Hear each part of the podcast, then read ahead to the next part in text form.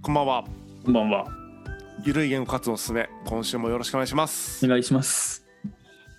ちょっと健三さんの方からはい。テーマがあるということなのでお願いします。最近そのリカレント教育っていう、なんかその学び直しをして、なんか社会にもう一回復帰しましょうっていう専業主婦がいるよねとか、いろいろっていう話をなんか動画で見たんですけど、はい。なんか学び直したいことありますっていう雑談会です。なるほど。うん。あれってリカレント教育ってどれぐらいのテンションで言ってるもんなんですかね。 というと、あいわゆるうん。なんかがっつり学ぶ何か習得するみたいな学びと、うんうんうん。なん、か日本人ってマジで勉強してないって言うじゃないですか社会人が。うん、言ってる言ってる。だからちょっとは勉強しましょうよぐらいのノリなの かこれリカレント教育でどれぐらいのノリなのかなっていうのはなんかね、多分その、まあ、いろんなパターンがあると思うんですけど、基本的にはその、じゃあ、転職だったりとか、その専業主婦でちょっと一時社会から離れてましたみたいな人うんうが、んまた社会復帰しようって時に、そこでなんか新しい知識だったり、スキルだったりを身につけて、っていうのを学ぶっていうので、リカレントっていう教育っていうのをやってるパターンもあるみたいですし、あと俺大学生の時にその俺のゼミの大学院生がその自衛隊を退職した人だったんですよねその60過ぎてうんうべ勉強しましたっていうはいはいはいそういうパターンも結構あるみたいなのでじゃあ結構射程が広いんですねいわゆる広いと思うんですよね次のライフステージとか次の転職とかのためにうんこう準備として常にこう学んで新しいスキルをとか知識をつけましょうっていう意識高い感じのもあればうんうん障害教育だよねみたいななんか学ぶって楽しいよねみたいなのもそう含んだ広い概念としてのリカレント教育か。うんうんうんなるほど。うん、だとすると何学びたいかっていうと今すでに学学びでいるというかやってるのが哲学ですよね、やっぱ。あはいはいはいはいはいはいうん、はちょっと今去年今年ぐらいからうんうんもう日々ちまちまちまちま読んでますよ。本哲学書ですかそうですね哲学書哲学書っていうところまで行ってないまだ哲学史って感じですね全体をなるべくこう頭に入れてうんうん個別の哲学者が書いた哲学書はまだがっつり入れてないっていううんうんうん今年のテーマはその哲学史全全体っていうテーマなのでああなるほどなるほどなるほどなるほど1年生 いいですねいやいいと思いますよ、うん、昔方法除雪読んでさっぱり分かんなかったんでやめたんですよね哲学デカルトですかデカルト何言ってんだこれとか そうなんですよいきなりね一冊見てもななんなんってなります よねなります言ってること意味わかんねえよと思ってすぐやめました大学生の時かなそうそうそうそうありましたありましただな俺今プロゲートやってますね最近またうん、え学びっていうのもアプリ作ろうと思っててーはいでそのちょうどなんかプロゲートで Node.js っていうその JavaScript でなんかサーバーがなんかいじれるみたいな言語があってちょっとやってみようと思って毎日少しずつやってますねプログラミングとかできたらいいですよね本当ね作りたいものがね作れるとうん幅が広がりますよね本当にそうそうそうそうそうそうちょうどなんか一個アイディアがあったのでなんかやってみようと思ってなるほどね、うんなんか作りたいものもあるんだったらその技術も学びがいがありますねですですですですただただねなんか新しくできること増やそうだけだときついもんねあれはきつい全然楽しくないと思うねえねえ、うん目標がやっぱねその先にあると通過点としてのスキルだったらねそんなにきつくないけどそうそうなんかやっぱ手段を目標にしてるとなんか続かないですよねやっぱりねねえきついよね、きついきつい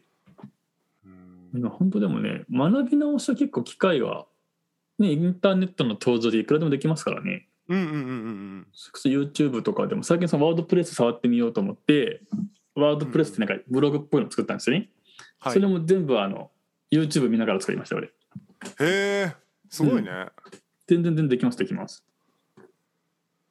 なんかあああいうこうウェブサイトとか作るのってほんと時間かかるじゃないですか、そうめんどくさいんですよね本当に時あめんどくさいんだだ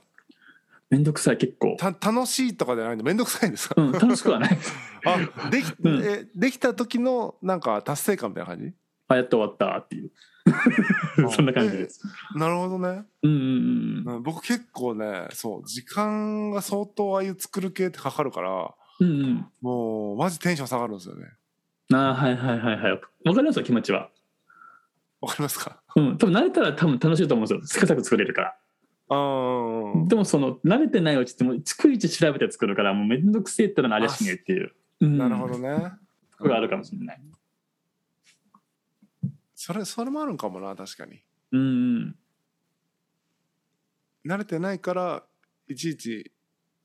これなんだっけっていうストレスがかかるっていうのがあるってことかそうそうそうそうそうそうあそれあるかもなそんなしょしょっちゅうね作りたいものがあるわけでもないですしねうんだからまあなかなか年に1回はでも触るか触らないかぐらいなのでかなそうだね学び直し、うんああと英語英語ね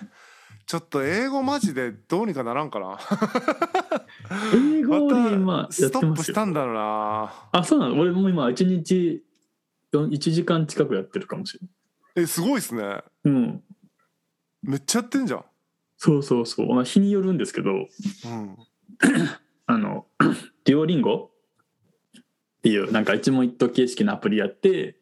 でなんかその YouTube でそのこう日本語がまず出てきてで数秒したら英語出てくるみたいなのがあるんですよ。でその日本語を見て英語に自分でこう声に出して変換していくっていうのを全問正解するまでやってはいまだ次の動画みたいなそれで毎日やってますよ。んな何を目指してるんですかいやなんか海外行けたらいいなと思ってて、あ実あはそういうことねうん、もう日本に絶望してるのでもう海外かなってそういうことかそうそうそう確かガに通過ガチでや点るとしてのスキルだったらそれだけありますね確かにいやるやるやるやるそうそうやーでもそうだよね本当に実際そうだよね、さうん、先週の話もねありましたけどねそうそうそうそう。本当そうですねなんかうん日本っていう物理的にもう日本語しか喋れないからもう日本から出られませんっていうのはちょっと怖いですよねうんうん、怖いですね。やっぱスキルはなんかでも身につけといてもいいかなと思うと同時に、うんそのやっぱ大人になっても学び直していけるよねっていうのを子供のうちに教えた方がいいと思うんですよね、俺。うんうんうんその今ってその18歳とかでなんか大学行くのは当たり前だよねじゃないですか、どっちかっていうと。んんで、なんかその時に多額の借金背負わなきゃいけませんよ、奨学金っていう。うんうんで、なんかそれが当たり前になってるから、なんか若い人たちが生きづらいよねとか、お金に追われる生活だよねってなると思うんですけど、別にその高校卒業してみて、一旦働いて、大人になってから大学入ってもいいよねっていう、なんかそのうんうんうん道筋を誰もつけてやらないってなんでだろうなってすごい思うんですよね。いや本当そうですねう。うん借金背負うくらいだったら普通に働いて貯金していった方が絶対にいいんじゃないかなっていううんうんうんうんうん気はしますけどね、なんかね。そうねうん。あと今思ったけどうん。 10万配るよりうん。その学費配ったが良かったんじゃないかなみたいなああ、無償化でね。 そうまあその私立の大学とかちょっとねいろいろややこしくなるからうん。高高公立の大学にうん。行く人で親の世帯がみたいなこんぐらういん以下の人は学費保証しますみたいな、うんうんうのん。方がなんか安心して学べるんじゃないかなみたい確かに。まあ多分まあ、ほとんど授授業料払って、なんかほとんどリモートでしたっていうパターンも結構ね、ちょっと前まであったでしょうからね。なうんうんうんうんうんでも大学の数減らして普通に無償化すればいいと思うんですけどね、俺ね。いやでも本当そうですようん本当にも学びたい本当にその何試験うをん。勝ち抜いたその努力をしてきた人たちがうん学ぶ資格を得るっていう方がいいと思うけどね誰からそうそう構わずお金さえ払えばまあとりあえず大卒手に入りますみたいになっちゃうとうん、なんかあれですよねあの免罪符ですよね職友情みたいになっちゃいますよ ねそうそうそうそう。あ本当それそれ。だから本当に大学の数減らすからセンター試験で何パー取ったらとかなんか条件作ってし、ね、支給するかとか、うんまあ、やりようはいくらでもあると思うんですとりあえずなんか優秀な人がお金考えお金のこと考えずに勉強できるのが一番ねいいかなっていう。ねえねえ、うんなんかそうすれば、まあ、別にそういうののために勉強を頑張ってもいいと思うんですよ、学費が無料になるらしいとか学費が半額うんそうそうになるらしいとかでも全然ね、うんいいじゃないですかそれは別に全然いいですそよの学費として支給されてるわけだから賞金じゃないじゃないですかうんだからそういう感じだったら金儲けのために勉強したとかでもないからうんなんかいいんじゃないかなみたいな。そうそうそうそう全然それいいと思ううん大学減らしてほしいね。大学はね減らした方がいいですよ多分今なんだっけとそれこそ海外から留学生入れまくってほとんどしいや所在が分かりませんみたいな大学もありますからねやば いね。うんうんそうそうでなんかその今度その岸田せ岸田さんがなんかその学生にお金配りますって言ってて留学生も対象になってるので、もしかしたらそういう行方不明の人たちも配るんじゃないですかいやもうあの笑う時にひょこっと出てくるかもしれないですよなんで留学生に配ってんのって話だよ ね。日本人に配れよって話だよねまず。いそうそうそうそうそうそうや全員に配って留学生にも配りますだったらまだ全然僕はああ、そこまで配るんだぐらいでいいけどうん、配ってない人になんで留学生に配ってんのって感じますよね。そう日本国民全員に配ってから一緒にやるして そうそうそうそうそう そう。ここ日本ですよねってやっぱ思っちゃいますよね。思っちゃいます思っちゃいえまちすょっとなんかそうなんか頭おかしいんかなと思うんですけどだだどうなんですかねなんかしどうなんですかねなんか多分中国真の剣に考えてそう言ってるのなんか頭がおかしいわけじゃなくてあの多分ほとんどその留学生で大体多分中国人だと思うんですよねはで多分中国と仲良い仲良しこよしてやりたいからっていうのもあるんいじゃないかなっていあーう、なるほどねもう国民はもういいからうん、いいか中ら国人ちょっそと仲良くなっとかな中国人とあかんよねみたいなそうそうそうそうえかいないーねってうん結構割とその今度そのなんかアメリカで民主主義サミットっていうのがまああったのかあったんですよ確か、うんあったのかもあるのかもしれないけどでそこでそのなんかなんつった民主主義あれ違うじゃあバイデンんテニアテニスの選手今行方不明じゃないですかはいはいであれでなんかそのアメリカがなアメリカだとか IOC だとかなんか遺憾の意を表明するかなんかだったんですけど日本はそれに追随しないとか結構ありますようーん微妙だねうん中国に遠慮しているただそれもなんかそのさっきのアンバイデン政権の支持率下がっててでその今アメリカと険悪な空気だからちょっとそこ様子見しとくかっていうこ見方もできるんですけどあー変まあにまあ介入せんとこうっていうそうねどっちかに偏るとそうそいうろいろ大変だよねみたいなねうんうんはあそうだねうんだからその学び直し問題も結局は、その前回のねちょっと政治的な話にも結局つながってくるんですけどうんえーっと自分が生存するための学びみたいなのにうんなりがちですよね、どうしても。ああでももう大人になってからそうでしょうねほぼほぼなんねか安心して生きていける社会じゃないからそ生うそう存するための学びみたいになりがちで。うんなんかそれってなんか、うん、学びとしては寂しいですよね。確かにねそれは分かりね分かりますよ言ってることは、ねうんううんん、道具としてはいいんだけどもちろん生きていくための道具として、ただ学びとしてはなんか寂しいなって感じるそうこそうそうとはある。楽しくないですよねだからねなんかねうんうんこの知的好奇心を満たす楽しさというよりかはもうサバイバルでもう生き残るぞっていう気合でやっていってる感じはしますよね。ねうえん、ほんとそう。なんかね僕はもうね感度感度がね、うん、なんだろう人を見る時の感度がもうね競争仕様になってないのでもう今おほほほほほ。もうストレスなんですよ。うんうんうんうん。だからなるべく競争がないところで暮らしていこうっていう風に言っちゃってるんで、うんうんああもうちょっと厳しいよね あのバリバリのレースしてるゾーンで戦うのはもう僕は厳しいですねわかるわかるなその気持ちは。でもなんかずっとその逆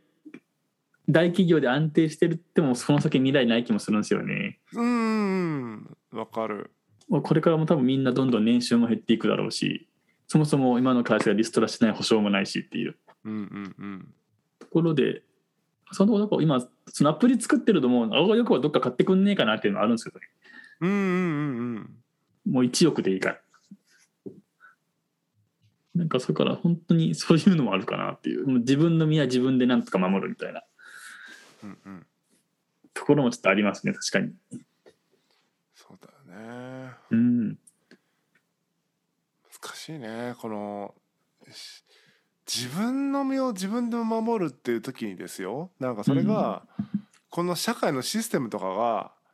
ガバガバだったらうんうんまだまだやりようがあるじゃないですかうんうんう本ん当に身近な人たちとこう徒党を組んでなんか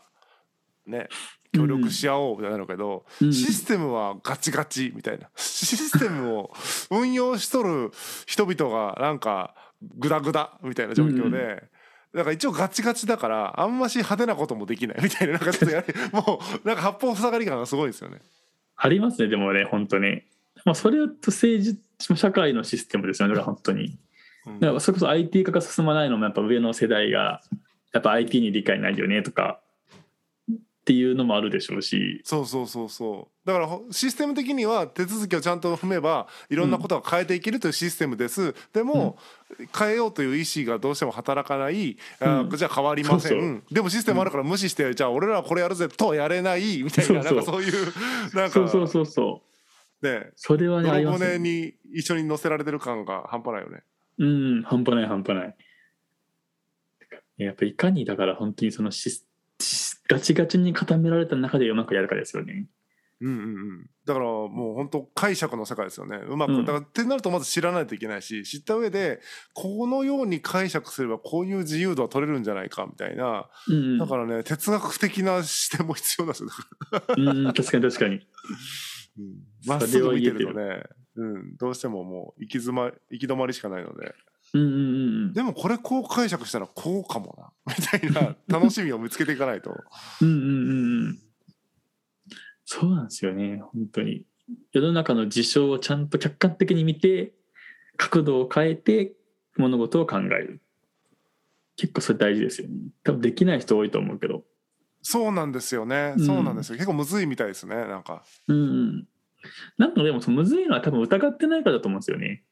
うん割とその今のガチガチのシステムの中で自分うまくいってるよねっていう。で、これからもうまくいくよねって多分あると思うんですよ。その大企業の正社員とかだと。はいはいでもなんか実際でも俺は別にそんな安泰とも思ってないのでなんかその逃げ道は作っとくとか保険かけとく意味でも勉強しとった方がいいよねっていう。うんうんうでもっと大きく言うとそのじゃあ日本に住むっていう選択肢自体が正しいのかとなってくると思うんで、うんうんうん結構そういうなんか小言を考えれてる人はあんま周りにはいないですね。なるほどな、うん僕の周りはでもそうですね僕の周りはって言っても結局出会う人で多いわけじゃないですもんねなんか本当に関わりが深い人と健三さんとかもそうですけど関わりが深い人は考えてる人、なんていうかなそういう人としか関わらないようにしてるって感じかあな。あはいはいはいはいはいはうい。んだから結果そういう人が周りに身の回りには多いでも、うんうんうんじゃあ仕事で関わる人みんなそうかって言うとそんなこともないなとかって感じでしうんうんうん確かに確かに。結構ね割といますよね疑わない人は。まあ、なんか割とや疑ったら疑ったでなんだろうなねその疑っちゃってるからうん、す素直には受け取れないっていうこう障害を抱えることにはなるなるんですけどねそうそうそれはあるある何か裏があるんじゃないかっていうねそうそうそうそうだから自分なりに納得するところまで考えないといけないっていう、なんかそのまあいよく言えば考える癖がつくんだけど悪いく言えば、いちいち一個一個考えないと気が済まなくなるっていう問題そうがありそますうそうそうそう そうありますありますあります結構それ考えるだからそのせいなのか自分の会社のニュースちゃんと見ますもんね おー大丈夫かなみたいなまあ実際ね数字で毎月降りてくるわけじゃないですもんね会社の経営状況とか全部がね細かいそうそうそうそうところとかねどこどこのそういう視点が潰れたとかねうんうん そこから想像していかないとねそうそうそうそうある日突然言われますから怖いですよね怖い怖い怖い怖いだから本当に多分会社潰れるとかなんかその自分とこ潰れるとかニュースで知る人が多いと思うんですねそしてあのうん従業員とかでもうんうんうんそれでで結構ねその急に言われて準備できてないじゃなくてもあらかじめ前提はその潰れるようにだ潰れたらどうするっていう、ちゃんとそこまで考えておくとまあまあ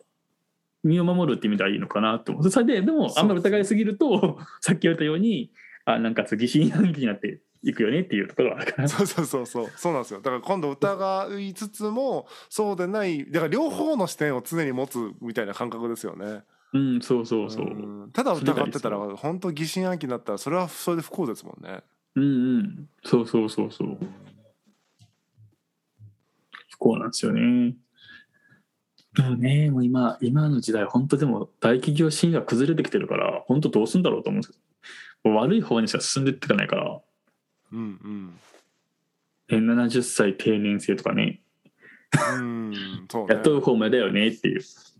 いや本当そうですよねうん。働く方面だけどね、70まで働きたくねえわっていう。うん70でだってつ70まで通用する人ってうん。その僕2通りだと思ってて一つはいはいははいそのその仕事自体が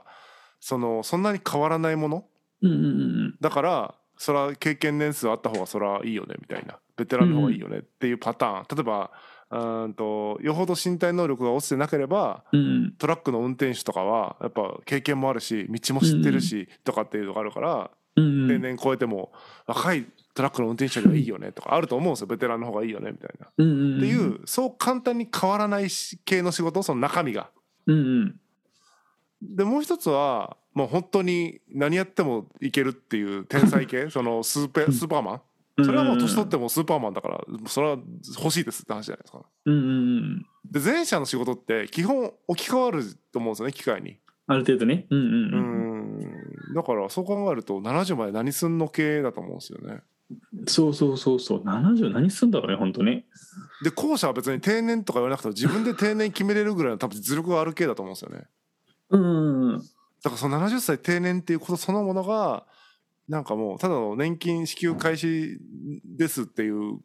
話ですよね。そうそうそうそうそうそう。うんだから定年っていうか年金をそこからしか払えなくなりましたみたいな話としか受け取れれないなみたいそうそう、食いぶちはてめえで稼いでねっていう。なそうそうそうそうそう そうそうそうそうそう70まで企業にいられるよねっていうことではないと思うんですよねいられないと思うんですよね、企業的にもそうそうそうそう。努力義務になりますからね、確か。うんあそうなんだうなるべん。くみたいなそう。すげえ意よ思を。聞いてみたいなそうそうそうそう。本人がやりたいと言ったらなるべくよほど何か問題がない限りはみたいなそうそう。やばいね。でもディストピアだね、本当に、この国は。それでもそれをね義務化した途端もう正社員取りませんになりますよね業務委託でみたいになりますよねもうそれとあと若い人はもういらないですよね、多分。だからどんどんその若い子ほど仕事を失っていくパターンもあるかなと思ってて、うんスペインみたいになりますね そう失業率若者失業しまくってますもんねそうそうそう、空きがねえわっつって、うんあ、それもどうなのっていう。やっぱわ、やっぱ、どう考えても日本がね、うまくこれから先発展していく気がしない。うんでもああれはあるんじゃないですかそのやっぱし仕事がなくなるっていうのはやっぱ一番でかいじゃないですかその AI で、うん。その時に日本ってやっぱ高高齢化半端じゃないじゃないですかうんうんだからその介護とかこう看護師さんとか医療系のこう今今今で言うと要は社会保障費使いまくってなんかなんとかっていうとこだけどうん。うんうん。その仕事がない世界でいくとあそこに人がなんか働いて存在意義を感じれるみたいな存在意義の喪失が意外とないんじゃないかみたいああ、はいはいはいはい、は。ないめっちゃ介護充実してますみたいななんかそういう国なんじゃないのうんうんうん。それはあるかもしれないですね。人間がやるべきことがなんか一応残されてるみたい なうんうんうんうんうんうん。人がやった方がいいよねっていうところ。そうそうそうそうそうそうと思ってでもそうなのかもしれないですね、本当ね。職業選択の幅がすごい狭まりそうな気がしますよね。うん。本当医療確かにね系福祉系みたいなのとか教育とかもそうかっていうところぐらいしか人がやることないけどそれをやるパイとしてめちゃくちゃ高齢者多いとかなると、まあ、比較的そこに労働市場があるみたいになるとうん。うん。実はなんか仕事あるんじゃんみたいな。うんうんうんうん。それかもベーシックインカムかな。うん、ベーシックインカムはもう必須ですよね。必須ですよ、もう。いやだっそうてですなかったらどうやって暮らすのって話ですよね。そうですよ、もう仕事ないんだもん。普通に。だって。ううんん。そうそう。ってな AI ったとら機械めでち。ゃくちゃ治安悪くなるよね普通に考えたらもうね、ベーシックインカム配らないと多分バットマンなのにゴッサムシティみたいになりますよ。ねえねえいやんなるよ本当にだって生きていけないんだもん無敵の人が増えて、電車の中で放火しまくるみたいな。うんうんうんあるかもしれないですね。今までさえありますからね。 しかもそれ模倣してるのが69歳とかね、すげえ社会だなと思いますよ、これ。あもうあ始まってまありすよね確かにうん、もうちょっとずつ始まってますよ、今。うんまだねその AI AI じゃないやえっと DX みたいなものが日本は結構遅れてるっていうね言われてるから、これがね進んだ時には怖いですよね本当に進むかなっていう疑問もちょっとあって、結局なんか進ま ず、まあ進まずに日本が終わるんじゃないかって気もしてます。いやでもそういやでも本当そうでいやいうんや本当そうでそこも面白いっていうか面白いわから面白かったらいけないけどえーっと進むとそうやって社会の今なんとかうん。うん。えーっとしなんとか働いてるみたいな人たちも仕事がなくなっていってうんどうやって暮らすんっていう絶望もあり進まなかったら進まなかったで 世界から取り残されていって日本ごと沈んでいきますみたいなそうそうそうそうそうど A の道も B の道もバッドエンドみたいになってる から。そう。もどううすんの積んだっていうね。大手ですよね。そうですよ。もう、もう罪ですよ、本当に。いやでもありそうで、結局その今だってそのコロナになって、じゃあリモートでなんか意外と仕事できるようになったじゃないですか。で、今その出勤仕様に戻していってて、実際。うんうんうでん、確かに。なんかノミニケーションって別になんかなくてもいいよねがまだ飲み会復活し始めたりとかしててなんかその回ありましたもんね僕たちもノミニケーションも減っていいんじゃないかみたいなそうそう話してましたもんねしてましたしてました戻ってますよね今、戻ってますね多分ねなんかアンアンケートで実際もういらないよねっていうのは6割うん飲み会いらないよねって6割って結果出てるっていうサイトがあったんですけどもう俺も別になくていいかなってうん感じなんでノすけミどニケーションってあれでしたっけもうオフィシャルなやつだけそれともあオフィシャルっていうかなんだろうなその会社のうん、っていう感じ飲みに行くこと自体は全然あそうそうそうあっていないってことですよねだから行きたい人だけ行けばよくてなんか別にその会社の部署全員でやんなきゃいけないみたいな儀式的なマストな儀式になってるじゃないですかなんか飲み会うんうんうんそれをやめようよっていううんうんうんうんうん感じはしてなんか昨日俺忘年会だったんですけどうんおお全然つまんなかったんですよねそもうマストなやつじゃないですかそう全員参加って言って何の権限やって言ってんだろうやばこいつの人たちって言ってえ皆さん盛り上がってるんですかなんか飲んでる人は酔っ払ってるから盛り上がってますああ楽しいなみたいなそう今年もありがとうみたいなそうなんかお俺がついてたテーブルがみんな飲まない人でうんうん構成しててなんか普通になんかあの会社でするような会話をわざわざ飲み会の会話でするまでするみたいなあ雑談だけどうんよくよくやるなと思ってあそう変わると思ったんですよね俺コロナでいろんなことが戻ると戻りましたね 確かにうん福岡の天神も街人ま多いっすよああやっぱそうなん普だ通にいるあの外国人がやっぱ昔ほどいないからああーの中国人とか韓国人とかがそういう意味ではやっぱそういう意味で少ないだけで日本人は元に戻ってるって感じあもう出歩きますよね普通にうんマジ普通に多いっすよもう佐賀もショッピングモールは多いですもんねやっぱりあーなんかすごいモチベーションだなと思いますね。そうわかるなもう全部が日常に戻ってますねビフォーコロナ状態ですよ 今でも逆に僕は、ビフォーコロナの時にすでにコロナ禍にいましたもん生活がい家にいましたもんス引きこもっテイてホーねムしてたんスでテイホームでねビフォーコロナの時点で人が多すぎてああもうこれステイホームだなと思って出たく先ねえにわっこていう一人コロナ禍だったんで僕 すごいすごいもうでも気持ちはわかりますけどね出たくない気持ちはわかる 人が多いだから全然ずだからビフォーコロナも何そのコロナの最中もアフターコロナも、うん僕は変わってないです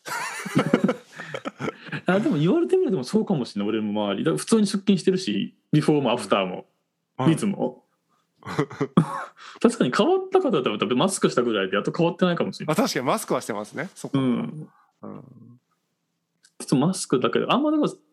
そうだからコロナって言われてもあんまり現実味がないんですよね正直言ってそうね周りバにタバタ患者いないねしそうそうそう周りの人が重症化していくとかだったらちょっとね、うんうわやっぱこれやばいわって感じするけどうんあんまし実感がないですよね実感ないんですよね本当なんかうちの同じ部署の社員のお母さんが感染した時にうんうんそのてっきりその社員の本人社員が陽性か陰性か分かるまで自宅待機になるかなと思ってたら普通に出勤でしたからねなんかやっぱあんま変わってねえなと思ってもうそういう対応自体もそのデリ,、うんデリケートな感じじゃなくなってきてるんですねちょっとなくなってるうんうん全然違うもうインフルエンザの人が家にいますぐらいのノリか、そうそうそうそうそうそうう、ん、あもうだからねもうか変わんないんですよ多分ウイルスの力をもってしてもそうですねだって今うんなんかまさにね日本は全然少ないけどめちゃくちゃうん海外めちゃめちゃ多いじゃないですか今そう韓国とかねうんあとそうそうヨーロッパも韓国うん、ヨーロッパもやばいですよねうんあれなんで日本だけ ねあとなんか南アフリカでまたなんか新新種っていうかまた出てきたあみそたうそういな結構それがやばいやつだみたいなこと言ってるじゃないですか言ってます言ってますだからもうなんなんやろこの世界みたいになってますよね今そうそうそうそういやなんかそうそうなん情報が本当盗作しててなんか印象そうなんかん今日見たなんかツイートでそのワクチンを打った人の何ヶ月か前にね打った人うんの抗体されましたっつって、うんで半数以下の人が中央値以下ですかって以下でしたってあったんですよね記事が。はいそそうやろって半数中央値の半分以下はそう半分おるやろってどう考えてもそ れえ印象操作をしに来てるとしか思えないなんかニュースとかあったりしましてややべえななんかこれって思って中央値のってそうそうですよね中中央値なんだからそね、う半数以下は中央値以下でさそりゃそうだろうってうんなんかやばいなと思ってこのこのニュースなんか本当に印象操作をやめてファクトだけをちゃんと淡々えとそれ報道するってそれっできてないのかよってあれじゃないの本当にすギャグギャグっていうかなんていうからあのうん真面目なああのなだちゃちゃあのなんだっけえっ、とミスじゃなくてその、真剣にそれやってるんかなでも真剣にやってるのかなんかその思った平よ均うっなて書きたかったのに中央値って書いちゃったってことなのかいやそれともうん中央値って概念をよく分かってなくて、うんそれをそうやって書いちゃったのかみたいな。多分平均値よりもで書くと多分そのめっちゃ抗体あるじゃんすげえ効果あるじゃんってなると思うんですよね。 で、うんそれと都合が悪かったからあえてその中央値っていう書き方にして半数以下がどうのこうのっていうその半枠みたいな人たちが書いたのかなっていう印象がちょっとあったんですけど俺は。なるほどねだってもう中央値ちょっとそれ半分おるやろとなりますよそれはもう俺やろで 中央値だもんうね、真ん中の数字なんだもんみたいなね。 そうそうそうそういや平均値がだったらね偏りがあるだろうからどっちに平均がとかあるけど、中央値っていやウケるんですよそうそうこういうなんか本当ねなんか世の中おかしいなと思ってる本当に だからリカレント教育が必要なんですよそうそうそうそうそうそう中央値に惑わされないようにね中央値とは何かっていう概念をやっぱ理解してそうその数字を見てってねうんうん、統計学やっぱリカレント教育やった方がいいんじゃないかな統計学でもあある程度やった方がいいと思いますね。うんリ、テラシーあったらいいですよねうん、そうそうそうそう。だからやっぱり、ね、マスコミって嘘つくよねっていうもう前提でやっぱりニュースとか見た方がいいと思うんですよね、俺。うんうんうんので、その、書いてることは本当です。でも印象操作を与えようとしてますっていうのは見抜けた方が絶対にいいので、多分統計の知識あはー多本当そう少、だうねん、あった方がいいと思ほんとそう事実とやっぱね感情をね分けて、う。ううん、ん、こう捉えられないといけないですよねそうです、そうです。数字をで感情を煽るっていうのはね別にか数字に別に感情を煽られる必要ないですもん数字は数字だからねそうそうそうそうそうそう。うんまずそれを見るそれを理解するその上で考えるうん。そうそそのう。上で怖いものは怖いでいいけどいきなりそうそうもう印象で怖いってなったらそれは数字は見てないもんねそう、見てない見てない。だから本当、だから本当そういう、リテラシー高める意味ではね、やっぱリカレント教育大事ですよ。勉強しましょう皆さんそうだね学ばないといけないね、まあ、そんなだからハードル高いものじゃなくてねちょっとそうそう。興味のある入門書を読むとかでもそっからですよねスタートはそうですね漫画とかでもいっぱいあるからね読みやすいのが、うん、そういうのから始めていいかなっていう。確かにやっぱ学び続けるってもうまあ2つの意味でねその自分の身を守るという意味でもね、そのそう説そうそう得した理由でも大事ですよね大事大そ事の学です。びが楽しいとかだけじゃなくねうんうん。そうそう。うんじゃあ学んでいきましょう僕たちもねこういきましょうこの学びを共有しながらねここの緩く語り続けていきましょ行きましょう行きましょう。うはいでははいじゃあ、今日はこの辺でさようなら、はいさよなら。